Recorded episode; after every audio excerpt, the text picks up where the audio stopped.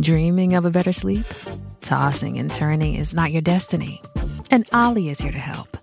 Olly invites you to sink into sweet, sweet slumber to improve your mental and physical health and overall wellness.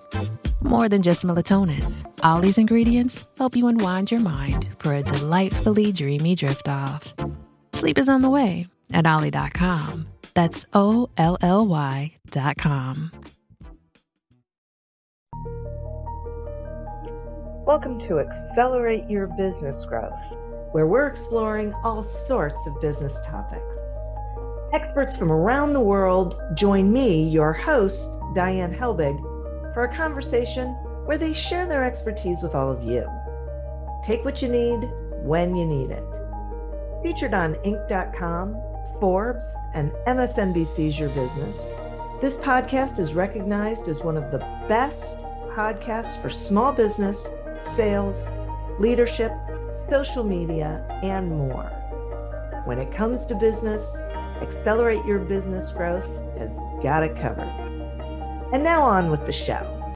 My guest today is Dr. John Demartini. John is a polymath and a world renowned human behavior expert. He has five decades of research across multiple disciplines. His work has been described by students as the most comprehensive body of work and an, and an extensive library of wisdom, as well as wisdom of the highest and most valuable order. Dr. Demartini's mission and vision is to share knowledge and wisdom that empowers you to become a master of your own life and destiny. He's an internationally published author, a global educator, and the founder of the Demartini Method, a revolutionary tool in modern psychology. His education curriculum ranges from personal growth seminars to corporate empowerment programs. He shares life, business, financial, relationship, and leadership empowerment strategies and empowerment tools that have stood the test of time. Thanks so much for joining me today, John. Well, thank you. I was looking forward to it. I am thrilled to have you here. We're going to be talking about um, uh, one of my favorite subjects and something I struggle with at times, and that's motivation. Can you that's explain a, why a, motivation doesn't work? I would love to.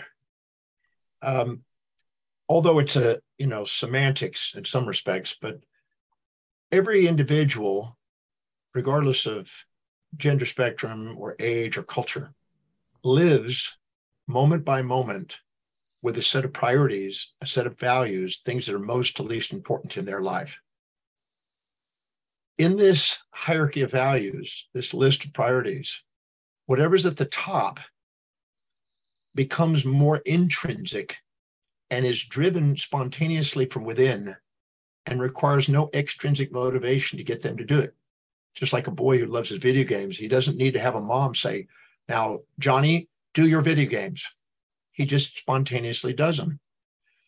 But as you go down the list of values and priorities, they become progressively more derived extrinsically and they require more outside motivation reward if you do it, punishment if you don't, in order to get people to do it. So, motivation uh, is really a symptom of not living in an engaged way congruently with your highest values. And so, in the process of doing that, it's basically making sure that you live by priority that allows you to have literally an intrinsically driven life where you require no external motivation. So I always say motivation is a symptom, never a solution for human beings to master their life. Wow. You know, I remember a long time ago, someone said to me, people do things they see value in. And I thought to myself, nah, that's not true. People will do things that you ask them to do if they don't see value. But eh, the more I paid attention, the more I realized he was right. Well, you know, you can motivate extrinsically people. Sometimes uh, companies uh, use money as a motivation, or parents use that as sometimes a motivation. But if you extrinsically motivate people uh, to such a degree that it overrides their intrinsic value, they lose their identity what's interesting is whatever's highest on a list of values was known even to the ancient Greeks as a priority because it was called the telos, the end in mind. Everything else was a means to an end. And whatever that highest value is, our ontological identity revolves around it. Our teleological purpose revolves around it. Our meaning for life revolves around it. And our epistemological pursuit of knowledge maximizes along it. So identifying what the highest value is is such a crucial component of the mastery of life. I, I basically put on my website a complimentary free private value determination process because most people when you ask them what their values are, and I've been doing it for 45 years, millions of people, they will tell you a bunch of BS. they will tell you what society expects of them and what they think it should be, ought to be, supposed to be, got to be, have to be, must, all the imperatives that are injected from outer authorities. And they end up trapping themselves trying to be somebody they're not instead of honoring who they are.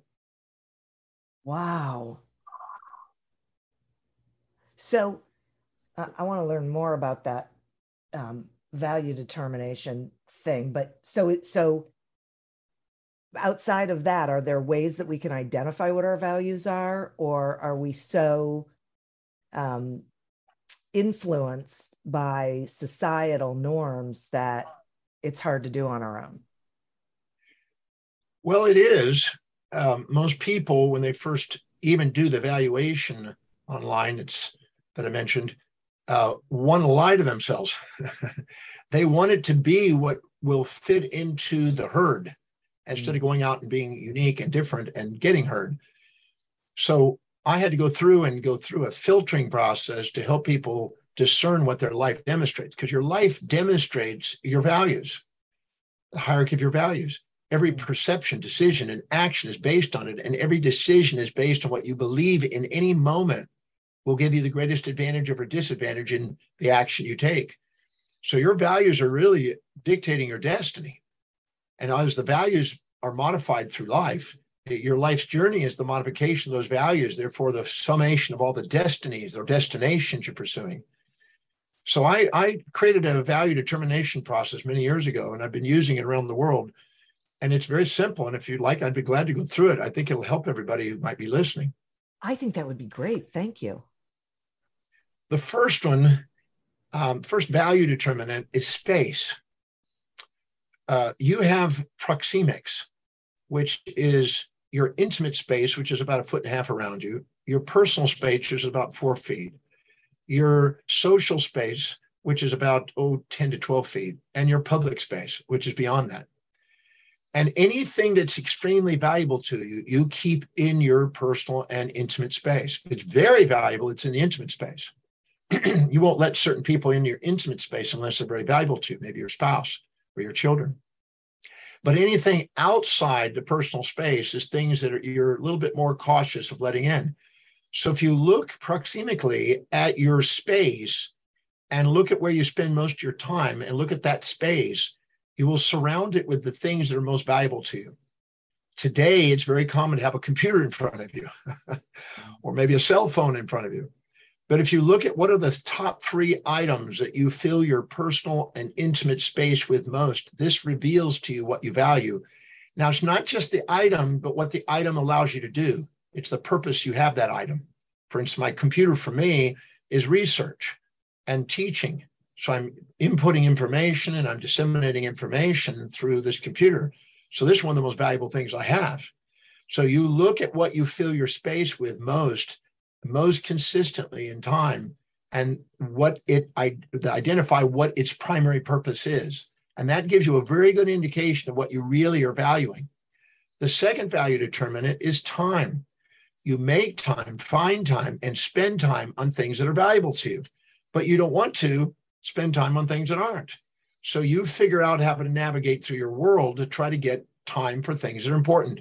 So you look at what you're you're looking from a drone's perspective, watching you 24 hours a day for a period of time, and look at what do you find your time doing. And you may say, well, I, I got to go to work. Yeah, but you have a value on financial security. That's why you're there. And you haven't found a more efficient way of doing it other than the job you have. So you're actually going to work, not for the work, but for the financial security, possibly, unless you really love what you're doing. And then you may be going because of that. But you look at how you spend your time next. Th- and by the way, there will be a pattern that's that's gone through these. There's 13 of these uh, determinants, and a pattern will be revealed very shortly as you go through them. The third one is what energy. Anything that raises your energy is high in value. Anything that lowers energy is lower in value. So you're inspired and energized by things that you get to do that are really high in value, and it drains you having to do things that are not. If you say, I got to do it, it drains you. If you say, I love to do it, it energizes you. So you look at where you have the greatest energy accumulation. And when you start something, if you have more energy after than when you started, that means it's high on your values. If it's more drained after it, it's low on your values. So you look at space, time, and energy. Those are the top three, and there'll be a pattern. The fourth one is resources or money. You make money, find money, and spend money on things that are valuable to you. You make sure you get the money for it. You won't want to spend money on things that aren't. And of course, if you're married and you have two different value systems, you'll think the spouse is wasting money on things that aren't important to you and vice versa. But what is important to you, you find money for and you get money for it. And people that have a high value on their children will find money for children. They have a high value on asset accumulation and wealth building, they'll find money for assets and investments. If it's for their health, and they'll do fitness. If it's for traveling, it's traveling. But whatever's highest on the value, you always find money for, and you'll concentrate the expenditures accordingly. The hierarchy of your values dictates your financial destiny. The fifth one is where you most organized and ordered? Now, in my case, because teaching and researching is very high, I have incredible order and organization in all my all the work that I have, all the information on my computer. But some people they have a high value on their social life and it's ordered, or maybe their dinners and social functions, or maybe their fitness routine, or their spiritual practices, or maybe their business, or maybe their wealth building. But whatever is highest on your value, you have the greatest order and you have the greatest uh, organization. So again, you'll see a pattern if you're looking honestly at the answers. You're not here to write down what you think it should be, what you think it ought to be or supposed to be. You write down what it actually is, watching yourself with a drone looking over you. The next one is where you're most disciplined, reliable, and focused. You're disciplined and reliable. A young boy who has a high value on video games is reliable to do that. An individual who is taking care of the children is reliable to do that. But if it's low on your values, you procrastinate, hesitate, and frustrate. You don't want to do it. So you look at where you're most disciplined, where you're reliable. I'm reliable to research and teach, but you're not going to get me to drive and cook. I haven't driven in 32 years and haven't cooked since I was 24. But if you look carefully, that's it. That's the first six now. Number seven is what are you thinking about about how you would love your life to be that shows evidence of coming true? If there's no evidence, it's not that's not you don't write anything that has no evidence and you only write something that you would love to have come true. So in my case, I've wanted to travel since I've been a young boy and I wanted to be a teacher traveling the world. And so my life demonstrates that. So what is it you'd love to do that you're thinking about that you would love to do that shows evidence of coming true? The next one is what are you visualizing? You know, your your thought process is your frontal cortex and frontal cortex predominantly but your visual cortex is your occipital region. So I'm looking through the brain at what your brain consistently is targeting. It's a gestalt if you're honest and integral. So if you go and look at what exactly you're visualizing about how you would love your life to be, that shows evidence of coming true. And you look carefully. If there's no evidence, don't write it down.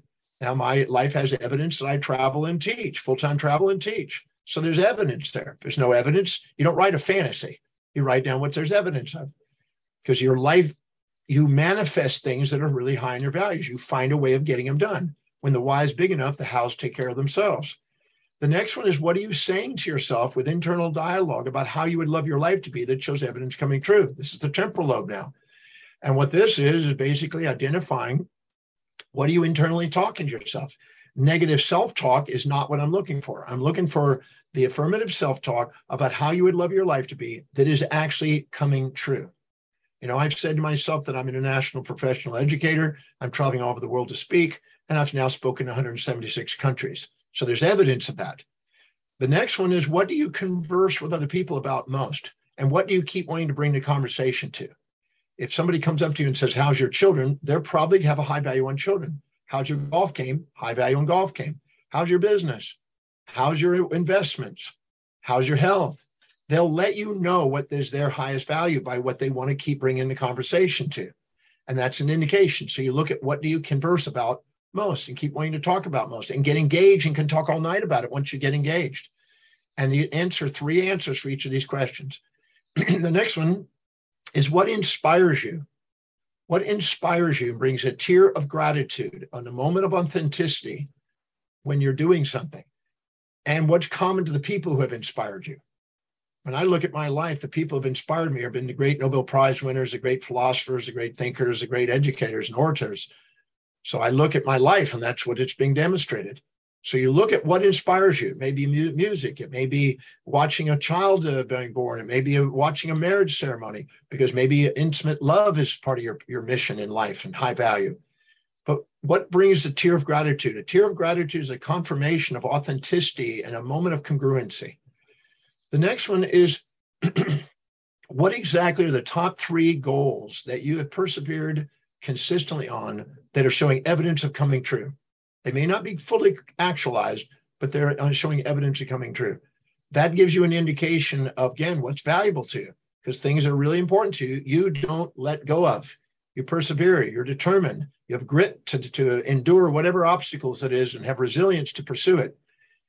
And the very last one is what do you spontaneously want to read, study, learn about, and watch on YouTubes and videos? What do you want to feed your mind? Because whatever is valuable to you, spontaneously want to learn when you find out children that are uninspired by classes and are labeled attention deficit, they can actually have six hours of concentrated focus on another area. And finding out where they have attention surplus disorder, not attention deficit disorder, allows you to know what their highest value is. You spontaneously want to learn about what's important to you. If you answer three answers, 39 answers for these 13 questions, you'll see that there's repetition to the answers and a pattern. And the ones that show up most frequent will be the highest value, second most frequent will be the second highest value, and third will be the third. And this is very profound if you're wanting to go to work, because nobody goes to work for the sake of a company. They go to work to fulfill what they value most. And so if you're we're going to hire somebody, if you don't know what their top values are, you're probably going to end up micromanaging, have to externally motivate them. And because that means the job description in their mind is not in, connected in their mind, is not helping them fulfill what they value most. If it is, they're spontaneously engaged. If not, you have to motivate them. And motivation is a symptom, never a solution for companies. Wow. That's incredible. And and okay, so I you know, I guess my question is if I if I flip it around to a company that's hiring how do they hire effectively then? There are there it feels to me like then we're like we're not asking the right questions. You just nailed it. The quality of your life is based on the quality of the questions you ask. And the, the greatest question is the ones that make the unconscious conscious so you can be fully conscious. But one of the great questions you ask is first you go through those questions that i just outlined and I would never hire anybody. I don't even think about hiring anybody until I know what they're committed to, because they're committed to their highest value. In a relationship, people have the fantasy that somebody's committed to them. But the reality is that the individual you're marrying is committed to their fulfillment of their values. And if they see you helping them fulfill their values, they're interested in you. wow. We don't want to we we want to live in a fantasy, but that's not really how it works people are committed to their values. And if you do enough stuff that challenges their values, they start thinking maybe this isn't working for me. So, you know, you're you're when you're looking for a mate, you're you're trying to find somebody that's, you know, physically fit. So if you had to look at your own child, you'd be able to do it. you're looking for somebody that's that's intelligent. You're looking for somebody that's ambitious. You're looking for somebody that's got you know some resources somebody that loves and has wants to have intimacy with you somebody that's socially savvy somebody that's physically inspired and, and, and spiritually inspired you're looking for the best package to help you fulfill your highest values in life and the same thing at work you're wanting people to when you hire people to be engaged the highest level of engagement is what you want in the business. It increases efficiency, effectiveness, space and time horizons, innovation, creativity. I mean, it's uh, I could go for hours on that. So the first thing I do is I do the value determination process to find out what they're committed to. That's what I can rely on. You're only reliable to fulfill and do things and make decisions according to what's going to help you fulfill your highest values. If you think anything else, anytime you expect another individual to live in your values, not their own, you're going to be betrayed. It's not because they're betraying you, it's because you're betraying you by projecting an unrealistic expectation on them. Wow. So if you're hiring somebody, you want to have a very concise, very detailed, broken down, specific to the various action steps that are going to be required in that job duty. Not broad, vague, generalized like sales, but the actual action steps are going to be doing and accountable for on that job description. Then, when you're hiring somebody, you go through the normal screening process that's standard out there, right? You may go through and do a check, a reference check. You may go and test some skills and things like that. But I do the value determination process and the value screening process because it's a gold mine. I can I can predict who's going to be there and who's going to be productive and who's not in advance. And I've done it and proven it over and over for many years. I've trained many, many consultants and companies that way. So you ask this question. This is a very powerful question. How specifically is this job duty and responsibility helping me fulfill my highest value? You ask them that. If they hesitate and have to move their eye motions, have to move their eyes to scan in their radio receiving and broadcasting system of their brain for an answer, you put an X because that means that they can't see how that job duty is going to help them fulfill what they value most. You ask again, how specifically is this job responsibility helping me fulfill my highest value? If they hesitate and procrastinate on an answer, even for a second, you put an X because that means that they're going to have to be reminded, retrained, and motivated. Because anytime something does not engage in the highest value, you're going to have to, it's going to go into short term memory. It's like cramming for a test you really don't want to study. But if you go in and they answer it fluently, congruently, with a vasoconstriction parasympathetic response or a, a, certain response to the eyes, and you can see their faces lit up and they're engaged and, and enthused and inspired by that duty, then you see an engagement. You see a person that's going to spontaneously, intrinsically do the job without having to be reminded or motivated or keep being retrained. So I go through the job description one by one, line by line, and I go through and do an assessment and I do a one to 10 scale 10 meaning it's fully engaged, one meaning non engaged.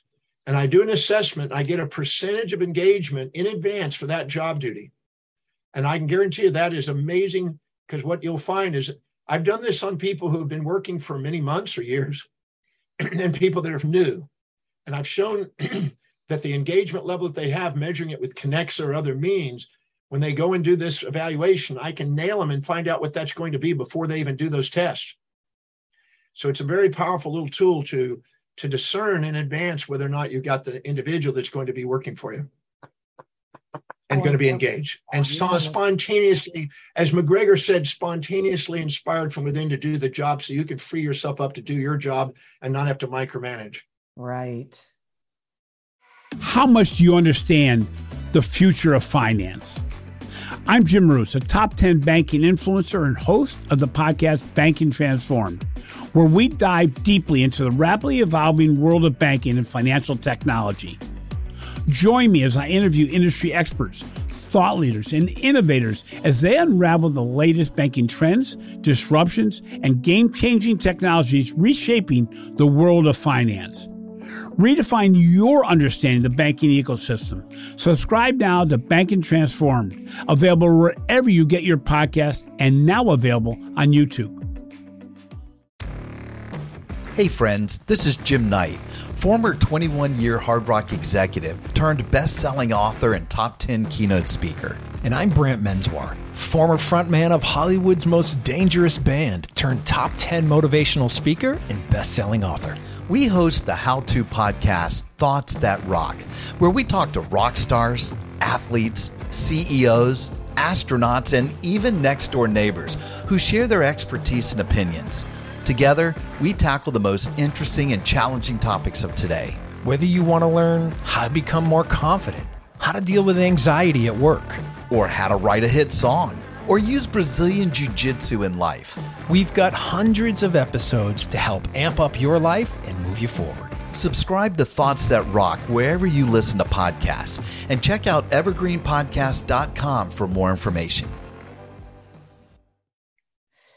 So I've thought an awful lot given um, the past couple of years and the challenges with hiring that companies have to change the way they're hiring um, and because the old model doesn't work and that potentially they need to be growing their own. So i'm listening to you and i'm thinking if if companies hired for values if they could identify you know what someone's you know highest values were then potentially they could train them on the functions that match those values and they'd be successful. Is that the allocation? The allocation of, of, of job duties, if they're congruent, you got a very productive individual. I went into a publishing company in New York when I was doing uh, uh, publishing some books of mine, and uh, one of them I did evaluation on the employees, and it was interesting. When you think of values, most people think of some sort of moral and ethical. Uh, this is how you're to function and be in this company. Mm-hmm. And it's an autocratic top down projection of some individual's idealisms, usually onto people, and expecting and then creating all kinds of punishment rewarding systems in order to get them to function in this little box. It's kind of like a live by duty and deontologically instead of by design ontologically. And so I went in there and I I, I I asked if anybody even knew what the values were of the company, and nobody could answer, even though they were printed everywhere. And then I said, okay, that's interesting. People have this delusion about what these values are, but each individual has a set of values. Even a single celled organism has a set of values because there's certain tonic and toxic elements in the environment that a cell will seek or avoid. And we have, in, in during gestation, during nine months, these values are evolving from single celled zygotes all the way into differentiated human beings when they're born. And then from birth all the way through, we're, we're acquiring new pains and pleasures and rewards and punishments, and we're retweaking it. So when we go for a job, we have already a set of values. We don't need to impose it. The old blank slate or you know tabula rasa idea of the 1950s of children born blank is absolutely not true. They have a vast array of values already coming into the world.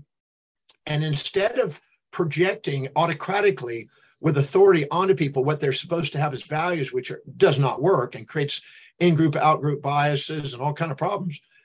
Um, it's finding out what it is and respecting another individual for their unique hierarchy of values and honoring and respectfully in a sustainable, fair exchange manner how to communicate what you would love in terms of what they would love.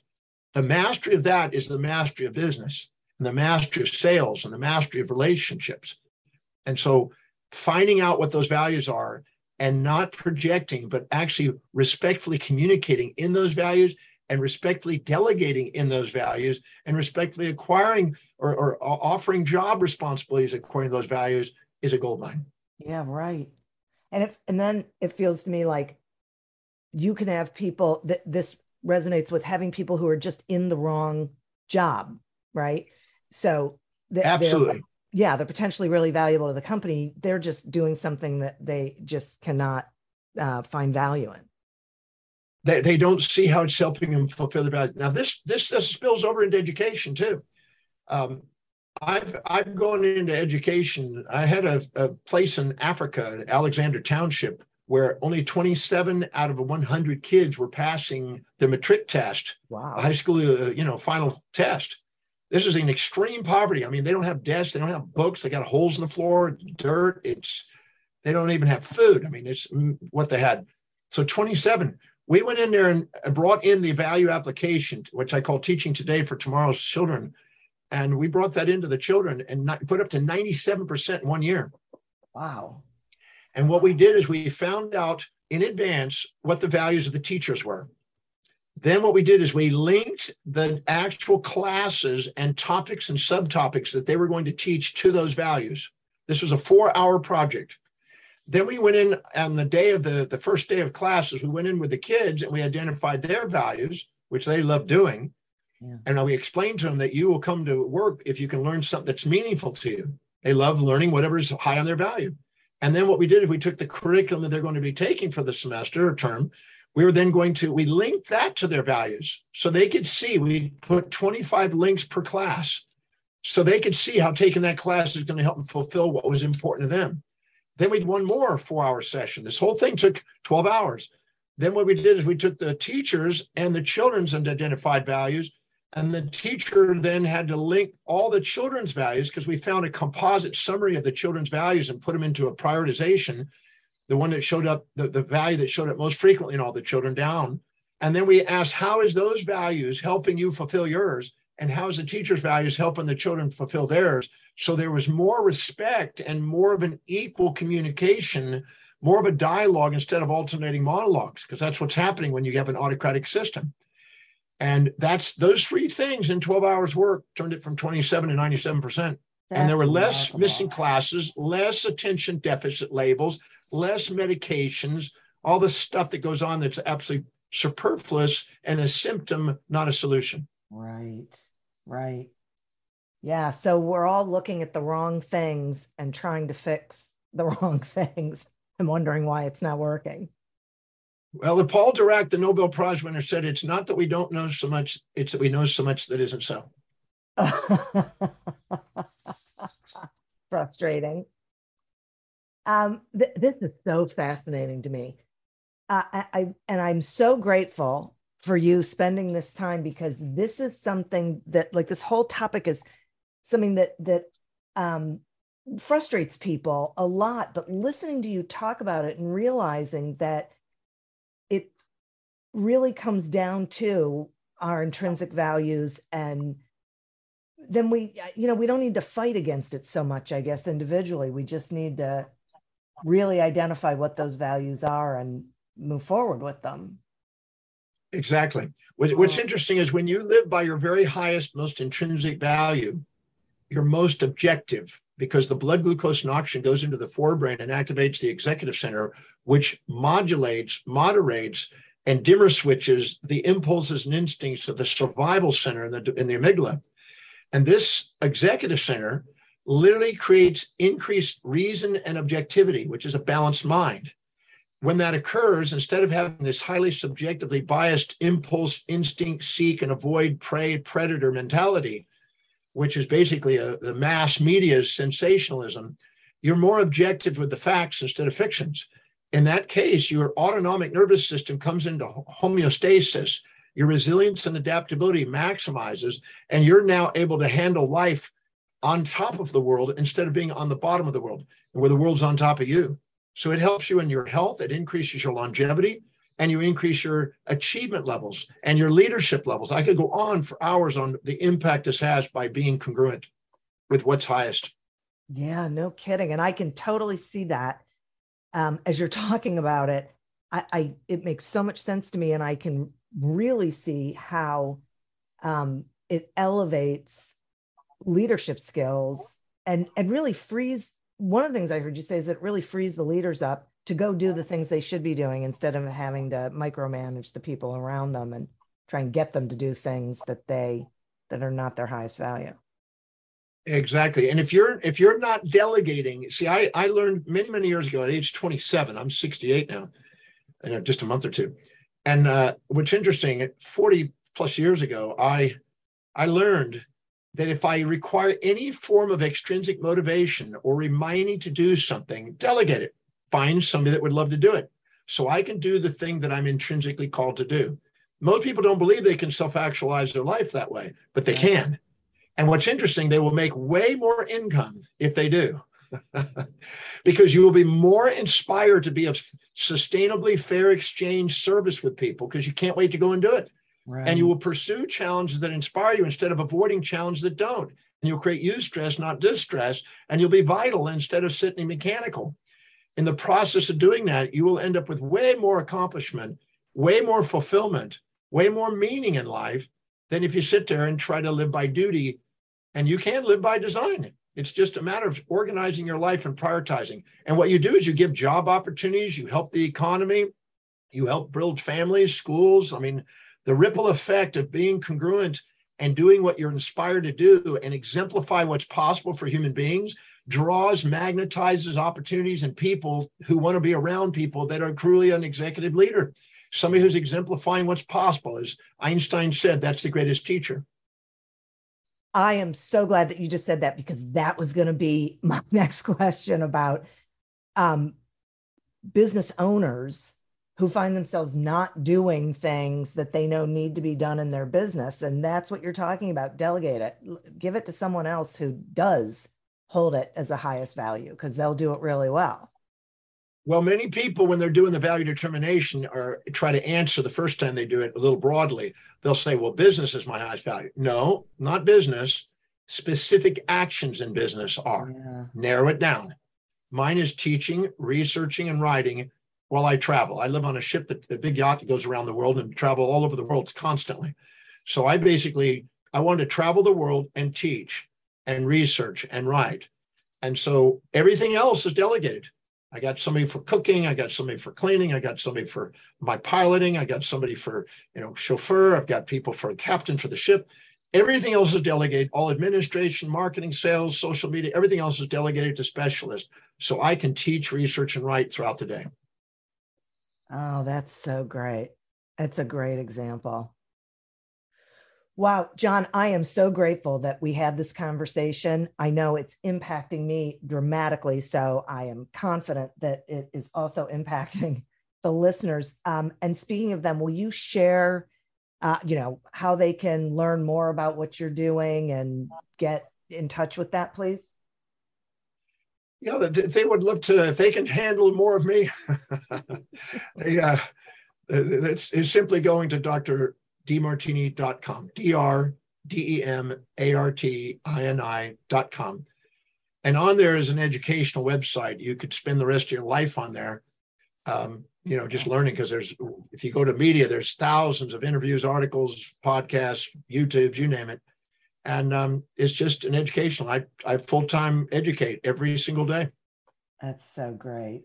What a great example you are of, of actually, you know, being able to do it. Well, you just got to give yourself permission to be you. The magnificence of who you are is far greater than any fantasies you'll ever impose on yourself. That's You're not going to be great at being second at others. You might as well be first at being you. Yes, right? Oh my gosh. Thank you so much. And listeners, thank you. You are who we're doing this for. Thank you for tuning in to this episode of Accelerate Your Business Growth, a production of Evergreen Podcasts. Discover more episodes of this podcast and explore others at evergreenpodcast.com. As always, continue to prosper and be curious. And if you're looking to get your sales strategy headed in the right direction, pick up a copy of Succeed Without Selling on Amazon or wherever books are sold. Until we meet again on another episode of Accelerate Your Business Growth, goodbye and good day. The world's best known investor and Wall Street expert Warren Buffett once said, Wall Street is the only place that people ride to in a Rolls Royce to get advice from those who take the subway. Mr. Buffett's quote is remarkably accurate, but how many people would rather receive advice from him than someone simply guessing? Welcome to Buy, Hold, Sell, your single source for Wall Street knowledge and profitable guidance. Please join me, Todd Schoenberger, and fellow trader Tobin Smith, as well as host Veronica Dudo, for a podcast known to move the needle for investors. Tobin and I are seasoned Wall Street executives with deep investment experience, and we are prepared to share our advice to those who choose to listen. Download Buy, Hold, Sell today on the Evergreen Podcast Network or your favorite podcast channel.